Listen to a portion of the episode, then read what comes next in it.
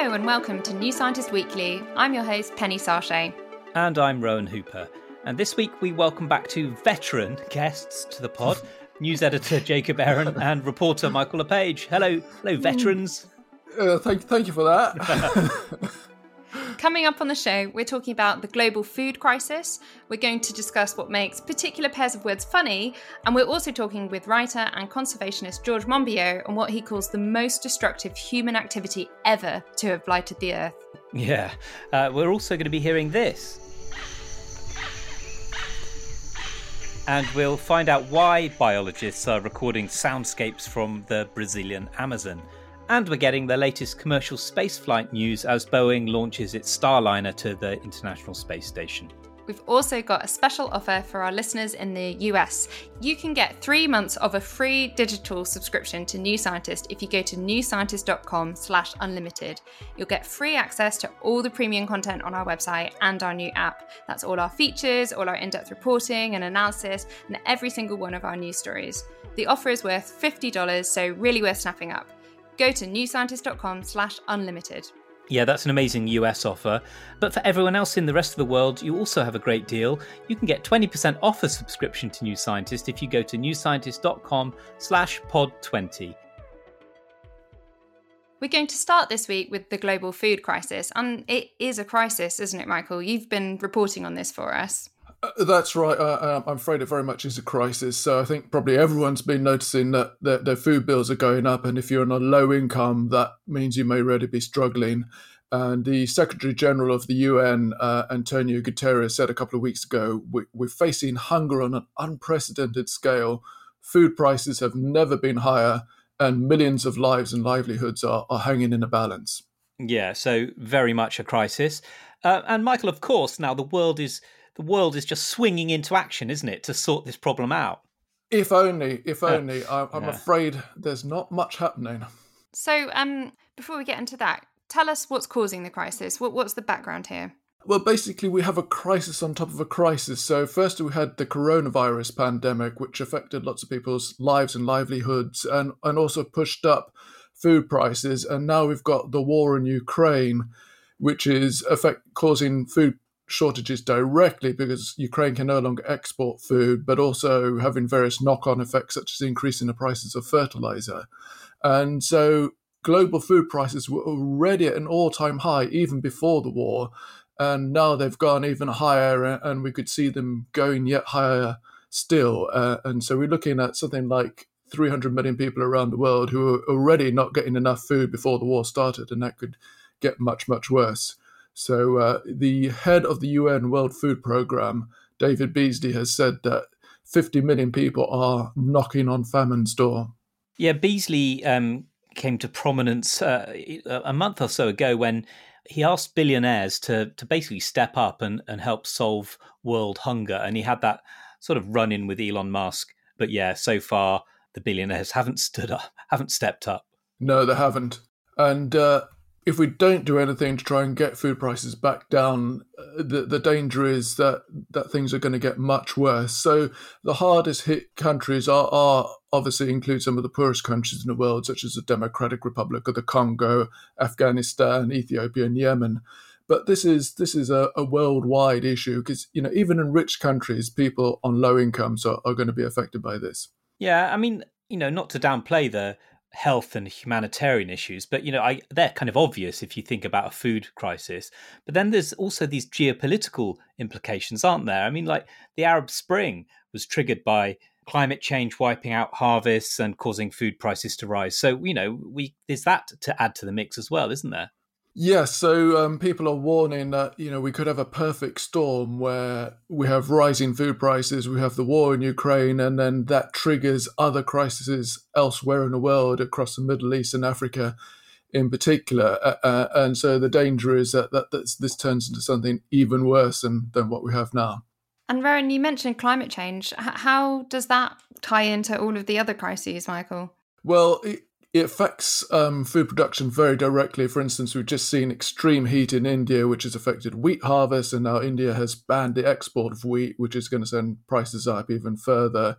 But there are also, you know, more indirect effects. For instance, if it's really hot, people can't work out in in the fields, and so on. And so, extreme weather is is already affecting food production. And of course, we we haven't even hit 1.5 yet. Uh, and if we pass that, it's going to get much much worse. So, you know, the billionaires haven't necessarily stepped up, but what about the global leaders? What what should they be doing right now? Well, the first thing we need to do is get more food on the market to bring prices down. And there's actually a, a very simple way of doing that, which is we turn in lots of food into biofuels, and this is mostly driven by subsidies. So all we have to do is reduce those subsidies a little and free up more food to actually be eaten by people, and then that could bring prices down right away. And, and this has been acknowledged by sort of ministers in Germany, for instance, but so far very little has actually happened. Yeah, so so basically, don't turn as much food into biofuel. Um, we're also turning too much food into animals and then eating the animals. So we should do that less. And we're going to be talking about that actually with uh, George Monbiot later in the show.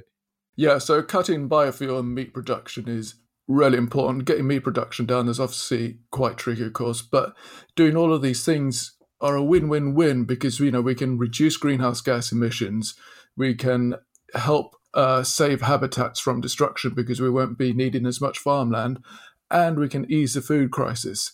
One of the people I interviewed said this is actually an opportunity to start doing things that we should be doing already. And you can read Michael's analysis of this, which takes you through all the crises and the solutions step by step in this week's issue of the magazine. It's absolutely essential reading. Now, we've spoken on numerous occasions about the importance of the Amazon rainforest and the threat it's facing, but I don't think we've heard it directly, so that's what we're going to do now.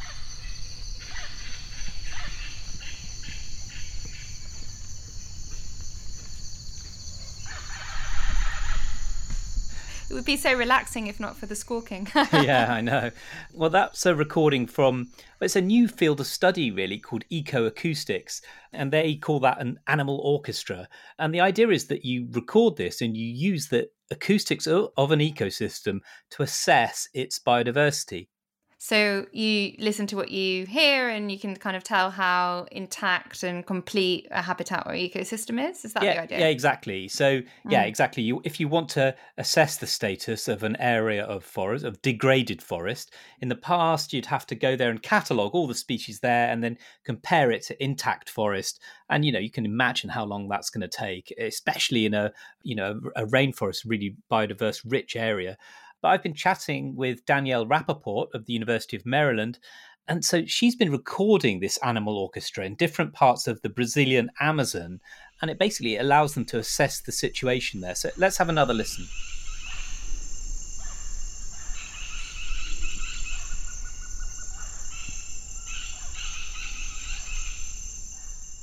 So, do we know what bird that was? Um, no, I, asked Danielle that, and, and she said no. It actually, even she didn't know.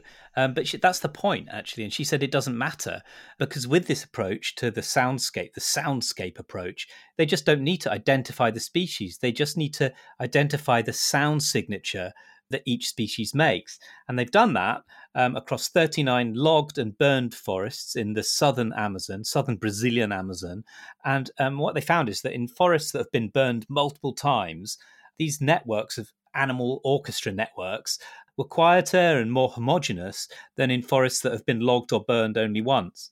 So that's amazing, isn't it? Um, yeah. Really cool that it works, although not so great that the forests are being burned. Multiply down. burned down and logged, yeah. yeah. No, so it supports what they call the acoustic niche hypothesis, which says that more intact habitats support these more biodiverse communities, which occupy more acoustic niches. Mm, really important because we've just had the latest figures on deforestation in the Brazilian Amazon, and April set a record high, which I, I, know we always talk about record highs, but that's actually particularly surprising because April is still the rainy season and it's usually harder for loggers to get in there. So we, we wouldn't normally expect such extensive destruction at this time of year. No, except it's an election year in Brazil. And then what happens in those years is that uh, law enforcement just totally drops off because they don't want to irritate the voters. So basically, loads of illegal logging just takes off because no one's going to get caught for it or held to account for it. So you get even more deforestation going on. And that's expected to rise in the months leading up to the election. Um, so yeah, it's just horrendous. Um, and you know, just to recap what we've said before about the Amazon, it's home to one in 10 of the world's species. It regulates the climate around the world. It's this massive carbon reserve. Um, you know, not to mention the tens of millions of people who live there and the indigenous people. There's a million indigenous people in Brazil, in the Brazilian Amazon alone. So it's really shocking to see deforestation being normalized over these months. For a quick break to tell you about a podcast we're loving at the moment do you ever struggle to fall asleep? Well, Calm History may do wonders for you. Enjoy curious stories and trivia from history, narrated in a calm voice to reduce stress and help you to relax, whether you're trying to get off to sleep or just need a moment's peace. The first episode gets into the history of rubber and Charles Goodyear. There's also an episode all about Joan of Arc, and my personal favourite is an exploration of how different countries got their names. If you fancy giving it a listen, search for Calm History in your podcast player of choice and we'll pop a link in the show notes. Now, Penny, I know you're going to like, you're going to love this next story because it's about the ongoing development of commercial spaceflight. Yay! Hooray! Yeah, we're we're trashing the Amazon, so why not go to space? oh, you put it like that, it sucks all the joy I'm out. sorry. Sport down it. Anyway, sorry. Carry on without me. Jacob, what's the story? Um, it's about Boeing, isn't it? Yeah, it's about Boeing. So it, it is commercial spaceflight. It's not, um, you know, the sort of billionaire joyrides that we've seen um, in recent months. This is actually part of NASA's um, commercial spacecraft program, in which they've been trying to get private companies to develop an alternative to the space shuttle, which was retired in 2011. And on Thursday, we're going to see the launch of Boeing's Starliner spacecraft to the International Space Station so Boeing has tried to to launch this spacecraft before and not managed to do so successfully. So really, this is going to be a big deal if they if they do manage it. But there's no one on this launch, right? That's right. So it's it's a crewed spacecraft. It has the capability to launch humans. For this test launch, it's launching with a, a dummy called Rosie the Rocketeer, who's going to be uh, taking part in the test. I can't help but notice that they've got a dummy called a female dummy, unlike the Starman dummy that SpaceX had on its Falcon Heavy. I, I wonder if that's a deliberate thing. It might be NASA's very big on the fact that they're going to be sending the first woman to the moon uh, as they relaunch their Artemis program. Starliner uh, is not actually designed to go to the moon, but I can I can see that perhaps this is a, a good bit of PR tying in with that. It's better PR, sure, but they are pretty late behind, aren't they? Pretty far behind SpaceX, aren't they, Boeing? Yeah, so SpaceX, um, you know, started around the same same time uh, as Boeing in developing this spacecraft. Uh, the SpaceX equivalent is the Crew Dragon. SpaceX started uh, with its Cargo Dragon, which has been flying to the International Space Station for some time now. They were testing the Crew Dragon for a while, and then in 2020 actually made the first crewed launch uh, to the ISS. Um, the first crewed launch from US soil since 2011, when the space shuttle was retired. Finally, sort of realizing what NASA was trying to do, Boeing is still playing catch up. Uh, NASA originally wanted to have two spacecraft that could go to the ISS. At the moment, they still only have one until Boeing is successful. Okay, so this is mostly being driven by by NASA then. Yes, NASA's kind of funded the the development of these things. Boeing, unlike SpaceX, which kind of under Elon Musk pursues its own commercial interest, although it has definitely been helped by the the NASA funding. Boeing's a more sort of traditional aerospace company and sort of saying, okay, NASA, you want this, we're building this for you. They've not necessarily got other plans for it, although I imagine that might come down the line uh, once we see a successful test. We're going to talk about the problems with farming now. George Monbiot is a writer and environmental activist, and he's just written a new book called Regenesis Feeding the World Without Devouring the Planet. Rowan spoke with him earlier. Okay, George, thanks for joining us. So, you say in the book that farming is the most destructive human activity ever to have blighted the earth. And people might be a bit shocked by that. So, can we start with that? Yeah, I mean, it's something people really don't want to hear because, yeah, obviously we need farming. We're totally dependent on farming, and it's surrounded by all these sort of comforting myths and the, the stories for very young children, all about this lovely livestock farm where there's one horse and one cow and one pig and one cat and one dog all living in harmony, and that's how we like to see it. But the reality is, it's the greatest cause of habitat destruction, the greatest cause of biodiversity loss, the greatest cause of extinction, one of the greatest causes of climate breakdown, of freshwater pollution, of marine pollution, also major cause actually of, of air pollution. We don't think about that very often.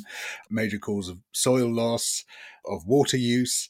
The, the list goes on and on. Um, yeah. And it is amazing how little it features in our environmental consciousness. We talk about transport, we talk about home insulation, we talk about industry, and yet somehow we don't want to go there. Yeah, well, why is that actually? I think it arises from these sort of very deeply implanted, well, root metaphors, as the cognitive historian Jeremy Lent calls them, which is this these ideas which have sunk so deep into the sort of fabric of our being that we, we don't even see them as ideas anymore. This is the way the world is. And and you could trace it. I mean, one line of thought would trace it back to the pastoral poetry, which was originally conceived by the ancient Greeks and then picked up by the Romans, and then in the Renaissance um, here in Europe and in England in particular, and then gets picked up by those children's books, but also by like Sunday night TV. And and and what it says is is the countryside and farming is the seat of innocence and purity and the city is evil and corrupt. It's a seething cauldron of corruption. And if you want to get away from all that, you go into the countryside and there you see farmers at peace with the land, living in harmony and the rest of it. And this is, this is a story which has been told again and again and again. and It's embedded itself, but it's not actually true. and, um, and while obviously farming is essential and there are many good farmers who are absolutely doing their best. Farming as an industry, when you step back from it, is this unbelievably damaging thing that we are doing to planet Earth. Something I hear a lot is that oh, if you eat free range eggs or pasture fed beef, uh, that's okay. But that's not the case, is it? It really isn't. In fact, one of the shocking findings when researching the book was that possibly the most damaging of all farm products is organic pasture fed beef and and the more free range something is the more damage it's likely to be doing. So in the case of beef you've got several factors there. One is the sheer amount of land you need to maintain or produce that, that organic pasture fed beef. And the more land is used for agriculture or for any extractive industry, the less is available for forests, for wetlands, for savannas, for the other wild ecosystems required to sustain biodiversity and prevent um, the sixth great extinction. And so when people say they hate intensive farming and they want it to be more extensive, that means you're using more land to produce the same amount of food. And land use should be our crucial environmental metric. You know, we, we should be constantly aware of how much land we're using. We're aware of how much pollution we're making and how much carbon dioxide we're producing and the rest, but it's how much land you're using is absolutely crucially important in determining whether Earth systems are going to survive or not. But then there's also the fact that um, organic pasture fed animals take longer to grow, they produce more nitrous oxide in their dung, more methane altogether. The general load on the planet is, is that much greater. Um, the same applies to free range chickens. Um, when they're outdoors, obviously it's kinder to the chicken, but they're laying down dung in really intense quantities on the ground that gets washed off into the rivers they use more energy so they need more feed they need more land obviously so none of these things are so to speak a free lunch okay so look the first half of your book i think will really shock people uh, and challenge them and it should but the second half is if not more important, really, because it offers a vision, doesn't it? It offers solutions and hope. So uh, let's have some of that now, please. Yeah. So, so I look at the ways in which we can produce the sort of three main categories of food, really, which is um, our staple crops, mostly grains, um, though not exclusively, fruit and vegetables, and protein and fat. And in all cases, there are potential transformative solutions to some of the huge environmental, social, economic problems now associated with our food supply. The biggest, I suppose, the one which makes the biggest difference of all, is basically taking protein and fat production out of farming altogether and producing those essential elements of our diet through precision fermentation. In other words, mm. through brewing, brewing microbes in factories. Now, obviously a lot of people are horrified by this prospect but i think if it were the other way round if you know, we're already doing it that way and someone said, no, no, no, we're going to scrap all that. I know we'll go and get it from animals instead. And we'll round up loads of them and domesticate them and, and breed them in huge numbers and kill 75 billion of them a year and introduce pandemics into the human population and destroy vast tracts of the planet to do so and all the rest of it. They'd be absolutely horrified. And this you know, precision fermentation uses a tiny fraction of the land, a tiny fraction of the resources, the materials to produce basically anything you want eventually you know any protein any fat in any combination not just to substitute the meat and milk that we currently eat today but to produce a whole range of products we never even thought of just as mm. the hmm. first people to domesticate a cow were never thinking of camembert you know there's, there's endless possibilities begin to arise so that's that's one area there's also in terms of arable crops, I've become very interested indeed in switching from annual crops to perennial crops and mm. follow the work of the Land Institute in Kansas, which has been developing a whole range of perennial cereal grains, perennial oil crops, eventually perennial beans, we hope, which all could potentially greatly reduce the impact because you don't have to plough the land every year and, and get those crops started again every year, which requires uh, often a lot of agrochemicals and stuff. You could you could greatly reduce impacts that way. It's very exciting. I've eaten some of their products. They're fantastic. So there's potential there. But then perhaps most revolutionary of all is the work of this um, remarkable vegetable grower, um, Ian Tolhurst or Tolly, who yeah. has effectively anticipated the latest developments in soil ecology by about 20 years and worked out that by tweaking the relationship between plants, bacteria, and fungi, you can actually greatly raise the fertility of your soil without fertilizer or manure. And he, now farming on really rubbish soil, is hitting the lower bound of conventional yields on good soil without fertilizers or manure. It's quite a remarkable thing. And you know, it's not easy to replicate, but it gives us a, a pointer as to where we could potentially begin to take things. That was George Monbiot talking about his new book, Regenesis, and we'll put a link to Rowan's review of the book in our show notes. Also, there's a longer version of that interview, and we'll put that on our on our sister podcast, New Scientist Weekly Extra.